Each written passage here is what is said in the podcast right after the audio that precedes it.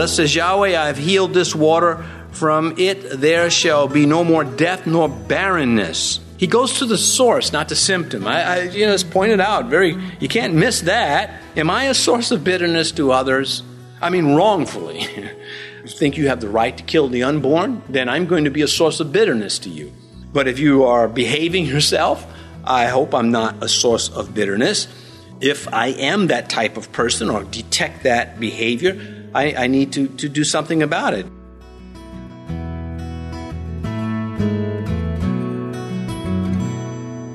This is Cross Reference Radio with our pastor and teacher, Rick Gaston. Rick is the pastor of Calvary Chapel, Mechanicsville. Pastor Rick is currently teaching through the book of Second Kings. Please stay with us after today's message to hear more information about Cross Reference Radio, specifically how you can get a free copy of this teaching. Now, here's Pastor Rick with the conclusion of his study called Inseparable in 2 Kings chapter 2.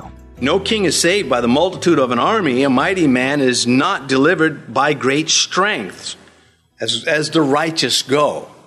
The Lord is the one, but he, he has to have his, his vessels there, vessels of honor.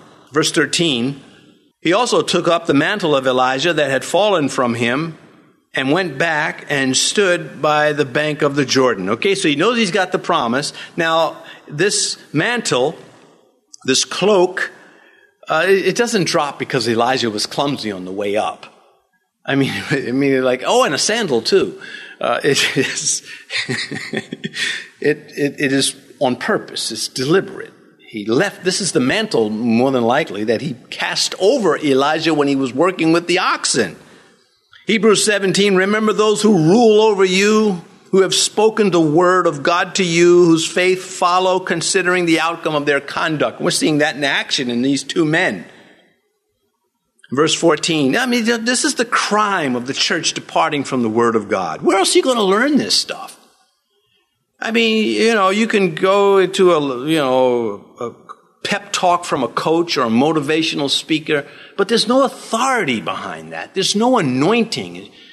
This is, there's anointing. This comes from God's throne. Verse 14. Then he took up the mantle of Elijah that had fallen and struck the water and said, Where is Yahweh, God of Elijah? And when he also had struck the water, it was divided this way and that, and Elisha crossed over. So the Spirit is, has the Spirit of ministry transferred over to him. This is an interesting thing I have said this to God in moments of just complete dissatisfaction. Where's the God of Elijah? I can't believe, why don't you do something? That kind of a spirit rather than Elijah here calling on the Lord, saying, The God of Elijah is my God. And he has promised this, and Lord, where are you? And he strikes the waters and they part. No longer is he the prophet's apprentice. He is now the journeyman prophet. And again, as the succession of, of Joshua from, uh, from Moses, and, and this ministry parallels uh, Joshua. Joshua parted the Jordan also. Moses parted the Red Sea. And so there's, there's precedence for all of this. So it goes through a few parallels between Moses and Elijah. Both parted bodies of water, the Red Sea and again the Jordan, as I mentioned. Both called down fire from heaven. In fact, Moses did it like three times, so at least he was part of it. You know, when Dathan rebelled, fire came from heaven and, and consumed them. He did it for, before Pharaoh. Both men saw the Lord provide food. Moses with the manna and the quail, and of course Elijah twice also with the ravens and the widow of Zarephath when the, the flour and the oil. In the land of Egypt, Moses prayed, and God altered the weather. Well, with Elijah, he called for a drought, and for three and a half years, it was a drought. And then he, he canceled out the drought later. Moses gave the law to the people of Israel, Elijah called them to repent and return to the true and living God. They're in Mount Carmel. How long halt you between two opinions? If Yahweh is your God, serve him. Both men made journeys into the wilderness. Both men stood before God on the mountain. Both men had unique endings to their life. God buried Moses in a grave nobody can find, and God carried Elijah to heaven in a whirlwind. So both Moses and Elijah were present with Jesus on Mount Carmel. So what we see is a systematic God, a God that has a system in place and he's following it. And there's a message in the system, and it's up to us to, to figure it out and apply it. And it can have multiple forms of application.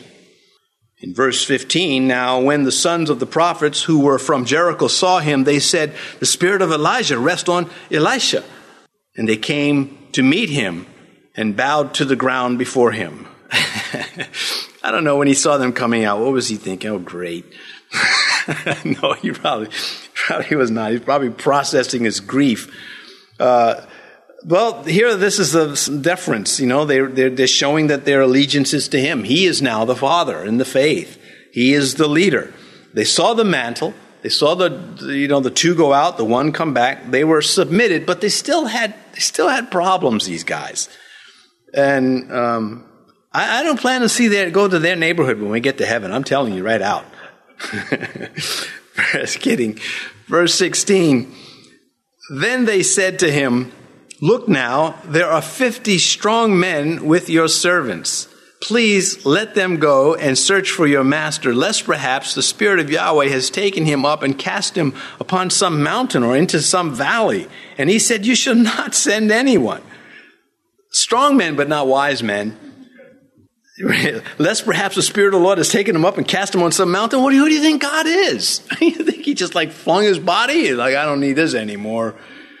Uh, this is their perception of God's character. That school is defective.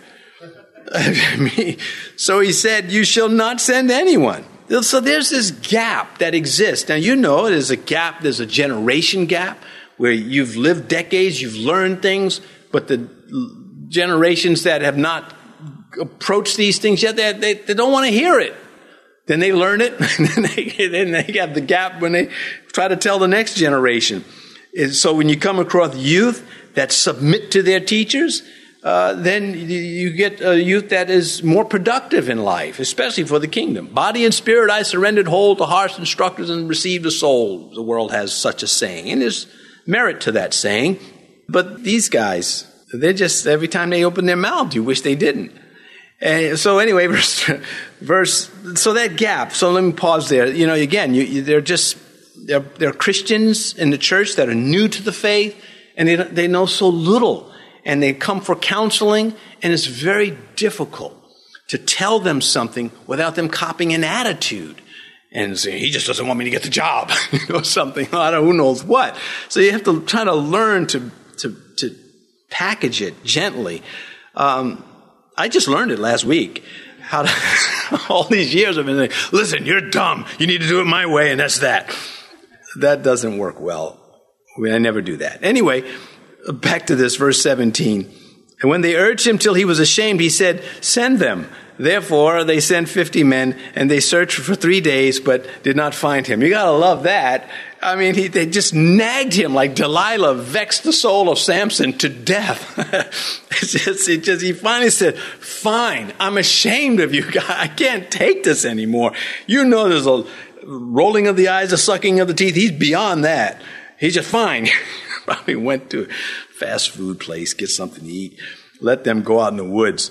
Uh, this, this is unbecoming behavior of people of faith to just be nagging the leader. And, and, and we see churches do this. People just nag the, why didn't you do this? Why don't you do this? And they'll finally say, fine. And, and you shouldn't do that. That should never be the reason to capitulate. If God says so, yes, then fine, but not because you're being nagged. And uh, anyway, verse 18, and when they came back to him, for they stayed in Jericho, he said to them, Did I not say to you, do not go? Well, of course. Told you. you got the letter. There's somebody recorded the satisfaction of Elijah. He's like, I told you, I told you. Three days you were out there? That had to be hard. You want to tell me about it? I'll be back in an hour, maybe. Anyway, Proverbs 19:11 The discretion of a man makes him slow to anger, and his glory is to overlook transgression. well, he, he kind of overlooked it a little bit, but not really. Uh, Sora, if you're a leader, you can't pick on everything. You can't find every little thing. Oh, that's right. You got to, uh, you know, choose your battles, and some things you just, yeah, you just can't hammer people, human beings like that. Nor do you want to be treated that way. So here, Elijah, who destroyed 102 soldiers in one episode, Elisha will go on to spare Syrian troops. And one, he had a ministry of stern judgment when it needed to be just that. Elisha will have a little bit more grace when he deals with, for instance, Naaman. He'll be very gracious. When he deals with Gehazi for his betrayal, he's going to be gracious still. So we have in these two men a contrast in character, some in ministry, like we do with Hosea and, and Amos. Amos was kind of no nonsense. He just came out, you know, they, they, they told Amos, go back to Judah. Don't preach here anymore. We don't like you. Uh, that's what they told him. And Hosea, of course, he comes, he says, look, you know, my broken heart is now the ministry of Yahweh. And he, just a, a powerful story in the two. God uses these different walks of life, causing all things to work together for the good, which I don't like to repeat when I'm suffering. This is what it means. And you can't force the hand of God. So you might as well try to line up with it. Verse 19. Then the men of the city said to Elijah, Please notice the situation of the city is, is pleasant, and my Lord sees, but the water is bad and the ground barren. so, the word of his parting the Jericho with the mantle of Elijah evidently circulated, else we wouldn't have it here. And so they approach him with a good need. They said, look, this is a nice town, is it not? You know, the, the not too much humidity, no traffic, uh, no loud music. This is a nice place. All right, back to this. So, uh, they said, but there's a problem. We, the water, we, the water is foul. We can't irrigate. We can't drink this stuff. And uh, he's, he's going to, they're asking him if he can do anything. Verse 20, and he said, Bring me a new bowl and put salt in it. So they brought it, brought it to him. Now, salt, of course, symbolizes influence from God against impurity. It slows down, it, it retaliates, it, it, it, is a, a comeback to evil, to leaven spreading kind of a thing the, the, distinction, a new bowl, the Holy Spirit knows when He put that adjective there that we'd pick up on it. This wasn't just a bowl, it was a new bowl. And I think that such distinctions are there to prompt us to think about it, and uh, it will be uh, used if, if we get it into our heads. Uh, this um, rule with the salt, well, all the sacrifices required salt, even into the New Testament. You are the salt of the earth. Uh, every sacrifice will have its salt. Uh, if the salt loses its savor. So when we are, say, in the workplace or the school or the playground, wherever we find ourselves, and we become sloppy in our faith, we're not salt.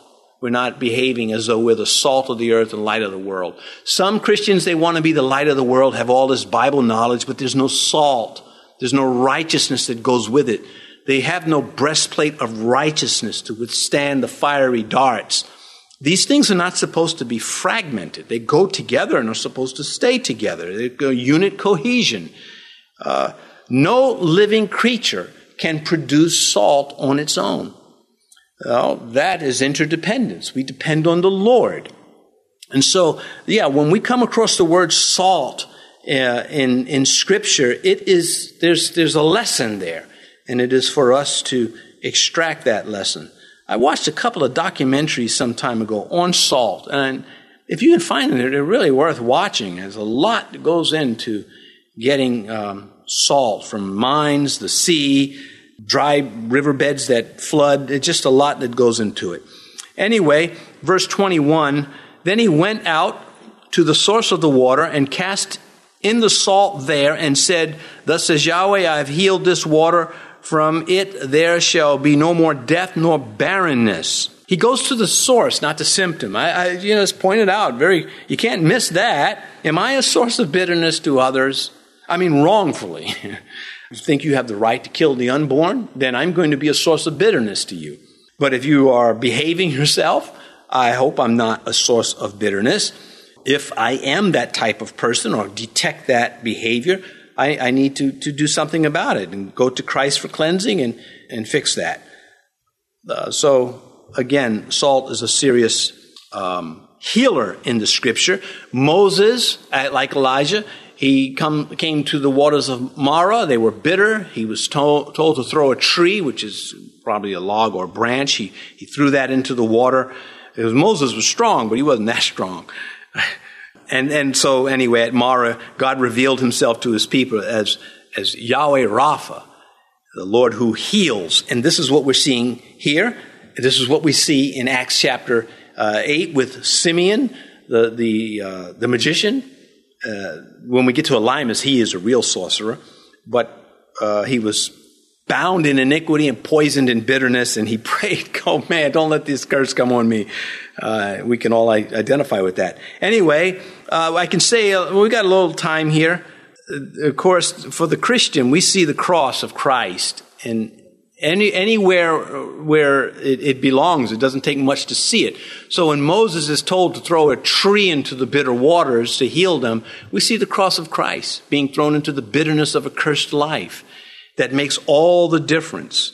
And uh, this salt here, it uh, interferes with the spread of corruption. It actually cancels it out at the source, this particular scripture the people of with with Moses, they needed uh, righteousness over sin more than emancipation from Egypt. And Elijah's day, the people needed resistance to the spread of Baalism and its corruptions and all other various idolatrous uh, ways out there. They needed that more than fresh water to drink. And these are the spiritual lessons. Thus says Yahweh, I've healed this water. He makes it clear Yahweh is the one. There's no uh, occultic work. There's no potion going on here. Uh, there are lessons through the symbols, but they're not, the salt's not doing it. They take that same salt and go to a different uh, bitter spring and it will stay bitter. It, this is God's doing. And from it, there shall be no more death or barrenness. And so evidently people got sick and died because of this water and uh, the barrenness, you couldn't irrigate with it. Uh, moving forward, verse 22 So the water remains healed to this day according to the word of Elisha, which he spoke. Now, verse 23 uh, Then he went up from there to Bethel, and he was going up the road. Youth, some youths came from the city and mocked him and said to him, Go up, bald head, go up, bald head. I don't like these guys more than anybody in Scripture. I think it's a bit over the top, don't you? Uh, so, uh, the present king Jehoram, he is the one that um, is into this Baal worship. These youths are are in line with that. It says, as he was going up the road, some youths. Now, the old King James says little children. That is flat out wrong translation. I, I, I think I know how they got to the wrong. Uh, the adjective little is there in the Hebrew, but the children part is really lad. And that has a broad range. And so here's what the Bible use, does with that word. Solomon it, it says that he was a youth when he was inaugurated king. He's 20 or 30 years old, more like he's in his 20s. Jeremiah was in his 20s when he said, I am but a youth. And uh, so from, from these, we and, and others, Joseph, when he was 17, this Hebrew word is applied to him. Uh, so, so, the adjective little would say, well, it's probably not in his 20s. These were probably adolescent, uh, young adults, 20s, and, and you know, teens. A whole group, 42 of them actually. Two bears, that's 21 a bear. And the math works out well there. But there's a lot more to this story. Uh, so it's not little children. Let's strike that. The Hebrew does not support that. The King James translators goof there. But this insult that they're hurling at him, uh, this is more than just rude. This is blasphemous. These, this is a gang of irreverent youth maliciously ridiculing God's appointed servant.